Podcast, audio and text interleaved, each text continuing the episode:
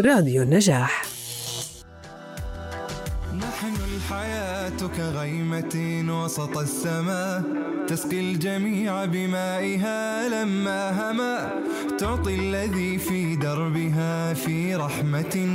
غيثا كريما طيبا يروي الظما غيثا كريما طيبا يروي الظما. مساء الخير عليكم مستمعينا مستمعي راديو النجاح وإن شاء الله كل أوقاتكم سعادة ونجاح. مساء الخير عليك يا أسيل. ومساء الخير عليك يا حسام. الله يسعد. مساك وأهلا وسهلا بمستمعي برنامجنا تقول الأسطورة بالحلقة رقم 12 رقم 12 والاخيره من برنامجنا وبرنامجكم تقول الأسطورة. مركبة تقول الأسطورة أخذتنا رحل وشوير كثيره منها كان ممتع ومنها كان صعب. سافرنا بداية للدنيا آخر زمن وعرفنا إنه الدنيا آخر وقت مجرد خرافة ومجرد كلمة بنحكيها بدون وعي أو تفكير. رحلتنا الثانية كانت للمرض النفسي وحطمنا أسطورة العار أو الخوف منه لأنه لا عيب ولا عار ولا نقص تدين. بس هو مرض مثل أي مرض عضوي وممكن أي إنسان ينصاب فيه ما حدا محمي. أسطورتنا الثالثة كانت الحب والزواج وناقشنا بهذيك الحلقة كثير من الأساطير منها ما الحب إلا للحبيب الأولي وآخرها بنتي مش أقل من بنات عمها. حلقتنا الرابعة كانت عن النجاح والنجاح مش بعبع ولا بخوف ولا صعب كثير حلقتنا الخامسة حكينا فيها عن أسطورة الشغل والدراسة. الشباب والسياسة كانت حلقتنا السادسة وما عاد اقتنعنا بعد الحلقة إنه نمشي الحيط بالحيط. إحنا الشباب وبدنا نغير وما رح نرجع نخاف ابدا. الإسلاموفوبيا كان موضوعنا السابع وغيرنا الصورة النمطية المعروفة. التنمر الظاهرة المستفزة كانت موضوعنا رقم ثمانية. الفساد كانت الحلقة رقم تسعة والإشاعة كانت عنوان الأسطورة العاشرة. النسوية والذكورية الحلقة الأبرز كانت رقم 11 يا ترى عن شو راح تكون حلقتنا اليوم؟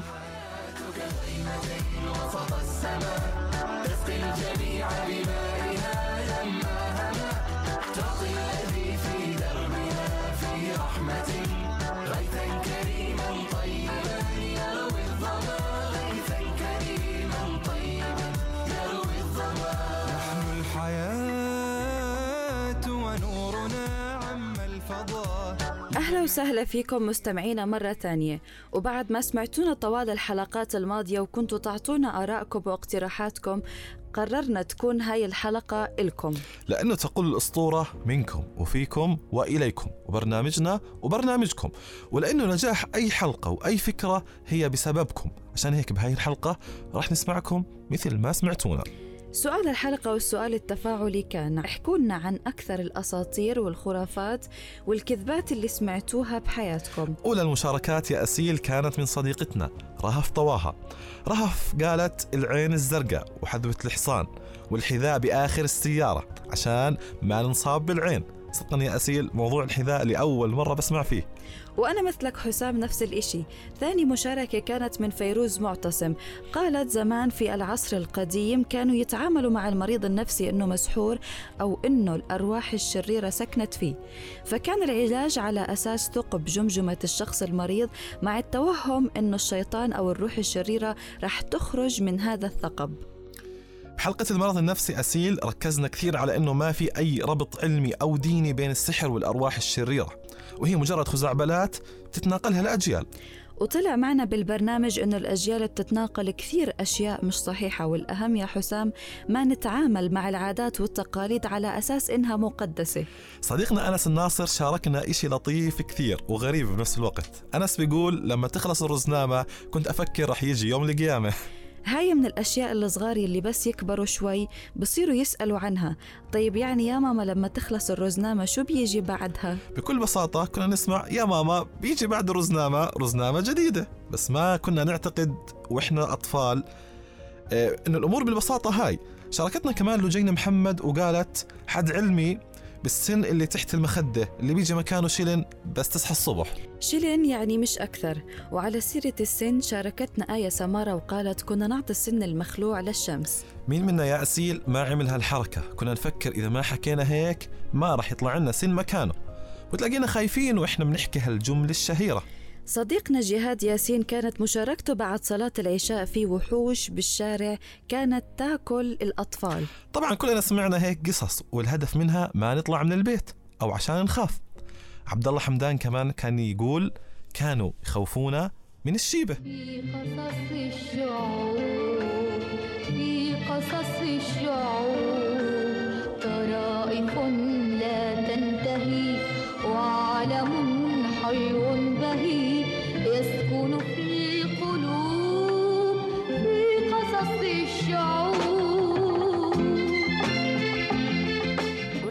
مع ذكريات الطفولة والتعنيف اللطيف.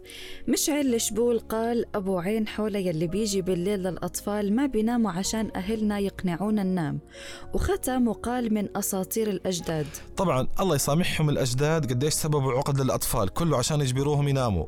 وبنظل بموضوع ذكريات الطفولة عامر الخمايسة قال أبو لبدة والغولة اللي بالقصص ونص نصيص. وبجوز كثير ناس كبرت ولسه بتفكر إنه الغولة موجودة بعيدا عن ذكريات الطفولة إحدى المشاركات قالت أسطورة النسناس قديمة في الإسلام إن ذكرت في كتاب المستطرف في كل فن مستظرف. أما شو هو النسناس هو عبارة عن وحش مخيف كان موجود بالأساطير العربية ما قبل الإسلام وكانوا يعتقدوا أن النسناس نتج عن تزاوج الشيطان مع الإنسان. ومن أوصاف النسناس إنه كان مخيف كثير. كان له نصف رأس ونصف جسد وكان بيقوم بقفزات عملاقة على قدم واحدة لينقض على البشر ويقتلهم. كويس يا أسيل إنه ما حكونا عن النسناس كان ما كبرنا بالأصل ومتنا بجوز وقتها. يعني لسه الغولة بتضلها أشوى شوي. فعلا حسام ولسه في أشياء كمان أخف من موضوع النسناس. خلينا نغير موضوع النسناس ونشوف كمان رأي. سجود عبد كانت بتقول بتعليقها القطة السوداء وقراية الفنجان وقلب الحذاء. ما بعرف كيف بدنا نقتنع إنه القطة السوداء مش شيطان. هاي صعبة والله. أو كيف بدنا نقنع الجارات بموضوع قراية الفنجان وإنه ما دخلوا بالأشياء يلي بيصير معك. هي أصعب إنه الجارات يصدقوها. صعب كثير مش شوي بس يا أسيل. ننتقل لمشاركة ثانية كانت من صديقتنا رواء أبو غنيم. قالت في قصة اليمام الزرقاء وظريف الطول. شباب.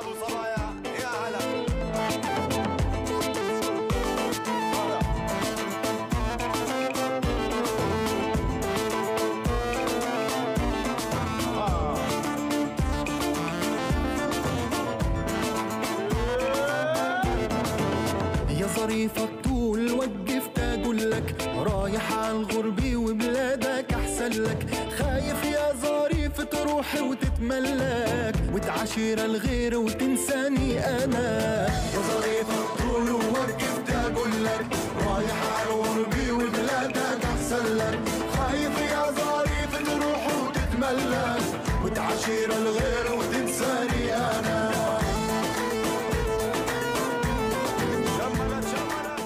شاركتنا آلاء الرواجدي وقالت كسر الجرة لما يغادر شخص أو زوال فترة سيئة على أساس أنه وداع الحظ السيء والشهور التعيسة وكملت أنه زرقاء اليمامة على الأغلب هي أسطورة ومهارتها مش البصر بل البصيرة. بس لو نرجع لمشاركة صديقتنا رواء قبل الفاصل على موضوع ظريف الطول. وحسب اطلاعنا كفريق البرنامج إنه ظريف الطول هو شخص كان يشتهر بالطول الفارع وكان بيعيش في قرية غريب عنها. ولما هاجموها الاحتلال دافع عنها بكل شراسة وبعدين اختفى. فصار ظريف الطول لقب بعطوه الناس لكل شخص بيعمل إشي بطريقة كويسة. منروح لمشاركة جديدة من حلا العمري.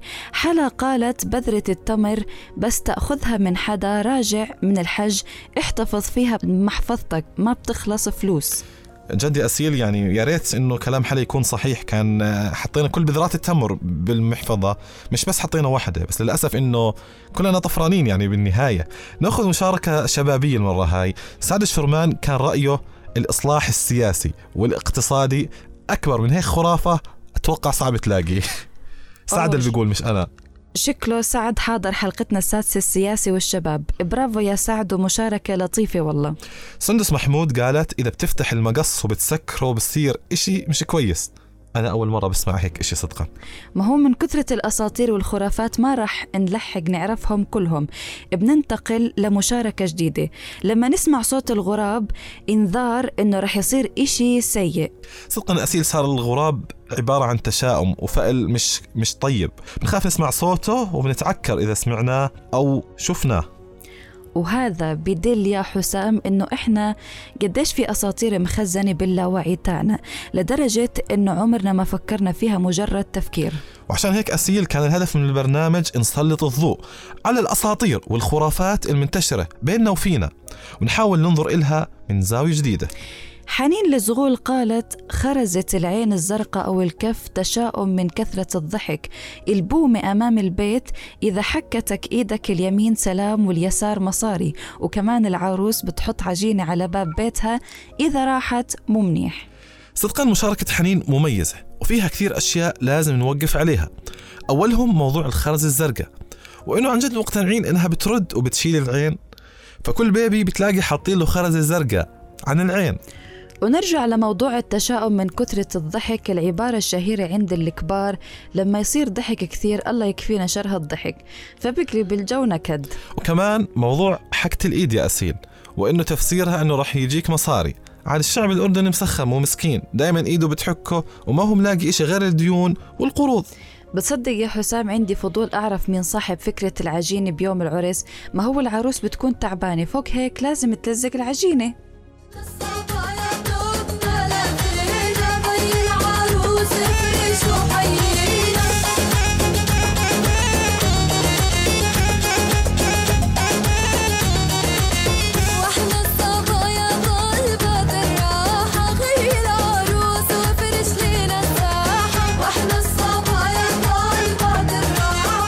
ننتقل لمشاركة جديدة. كانت من صديقنا عصام الغناص. وكانت مشاركة قوية وفيها قصف مش طبيعي. عصام قال ألف بنت تتمناك يمه فعليا قصف رائع. هالعبارة بتستخدمها أي أم لمواساة ابنها وفي مثلها عند البنات أنا 30 دكتور و20 مهندس و10 طيارين طلبوني بس أنا رفضت لحتى أكمل دراستي. وهو بالحقيقة ما بيكون جايها أي حدا. وعلى سيرة الزواج في مشاركة من سميرة العزام. بتقول فيها لما يجي حدا يطلب البنت من عند بيت أهلها إذا انكسر الفنجان أو الكاسة اللي معها هذا فال مش كويس. يعني بصير أي ظرف بده يفركش الموضوع يكسر كاسة. يعني على أساس فال مش كويس. والله طريقة لابقة يعني. يعني بتقدر تطلع من الموضوع بالعقل اكسر الكاسة وبتمشي أمورك. بروح لمشاركة جديدة من غفران لعتوم. غفران بتحكي إذا لقيت فراشة بالبيت معناها جايكم ناس. هو أكيد رح يجيكم ناس يعني على البيت. صديقتنا رواند قالت لما تطلع على الساعة وتكون مثلا عشرة وعشر دقائق بيكون حدا بفكر فيك ولما إذنك اليمين تزن بيكون حدا بيحكي عليك بالخير أما إذا الشمال بيكون حدا بينم عليك وفي كمان إنه إذا الطفل بزحف فيعني رح يجوا ضيوف لأهل البيت. والحلو أسيل إنه لكل إذن وظيفة مختلفة عن الإذن الثاني. صديقنا فادي أبو الهيجة قال السمك مع اللبن بسمم وما بصير تخلي الحذاء مقلوب وكمل تدعس على الخبزة حرام لأنها نعمة أما حبة البندورة تركها على الأرض عادي. موضوع الحذاء المقلوب هذا قانون ما بيقبل النقاش عند الناس مثله مثل موضوع الخبز يلي على الأرض. هي أسيل صارت مسلمات عنا فرصة نبلش نفكر أكثر بالعادات اللي بنعملها دايما. هل هي صحيحة ولا مش صحيحة؟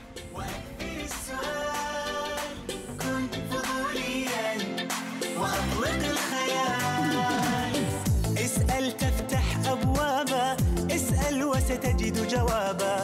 أسرار الكون ستعرفها. ناقش واعرف أسبابا. تلقى عجبا وعجابا. نفسك بالعلم تحررها.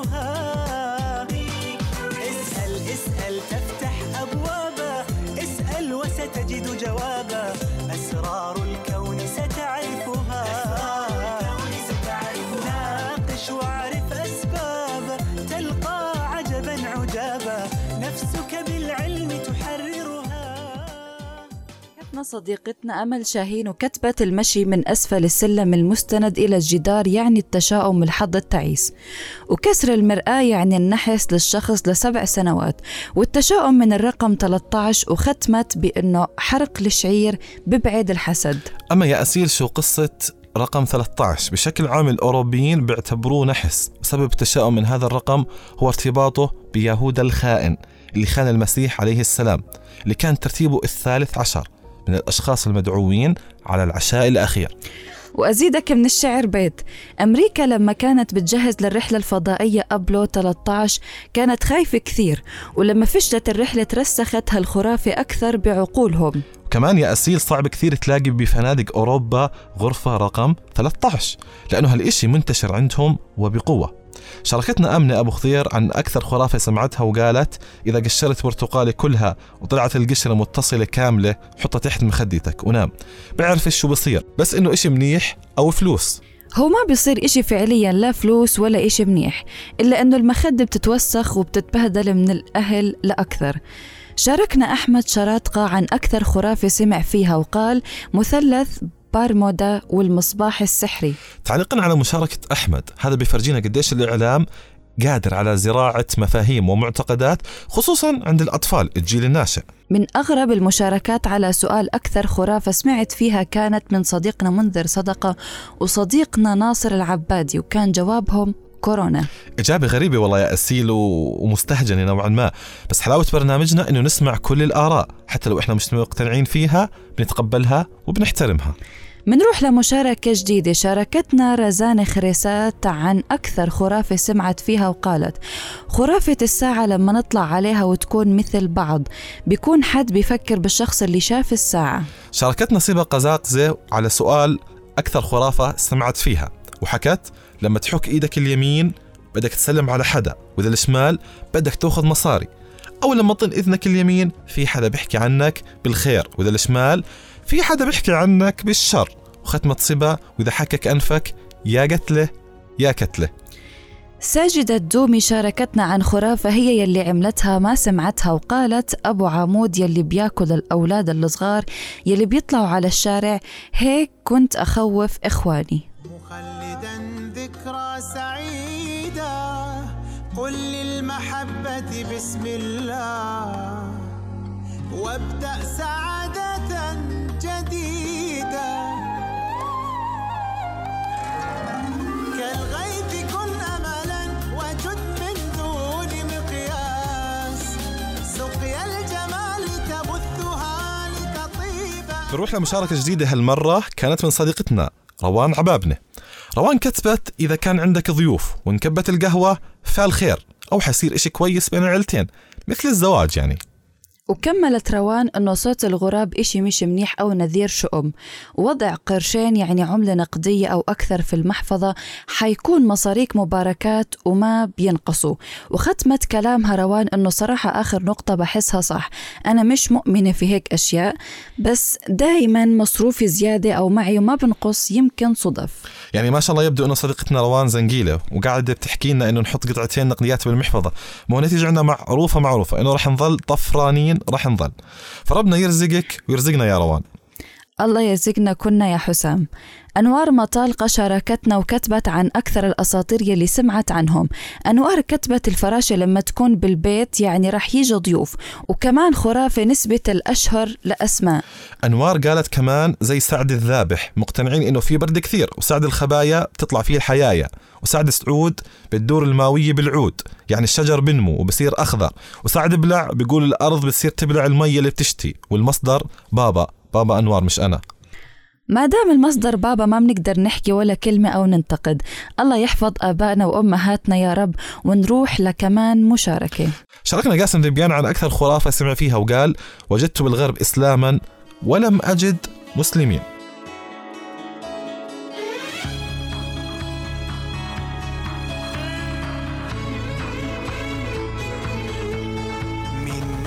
آدم جئنا ومن حواء الرحمة وأجمل ما فينا نعطف ونحب ونشتاق تتشابه جل أمانينا للخير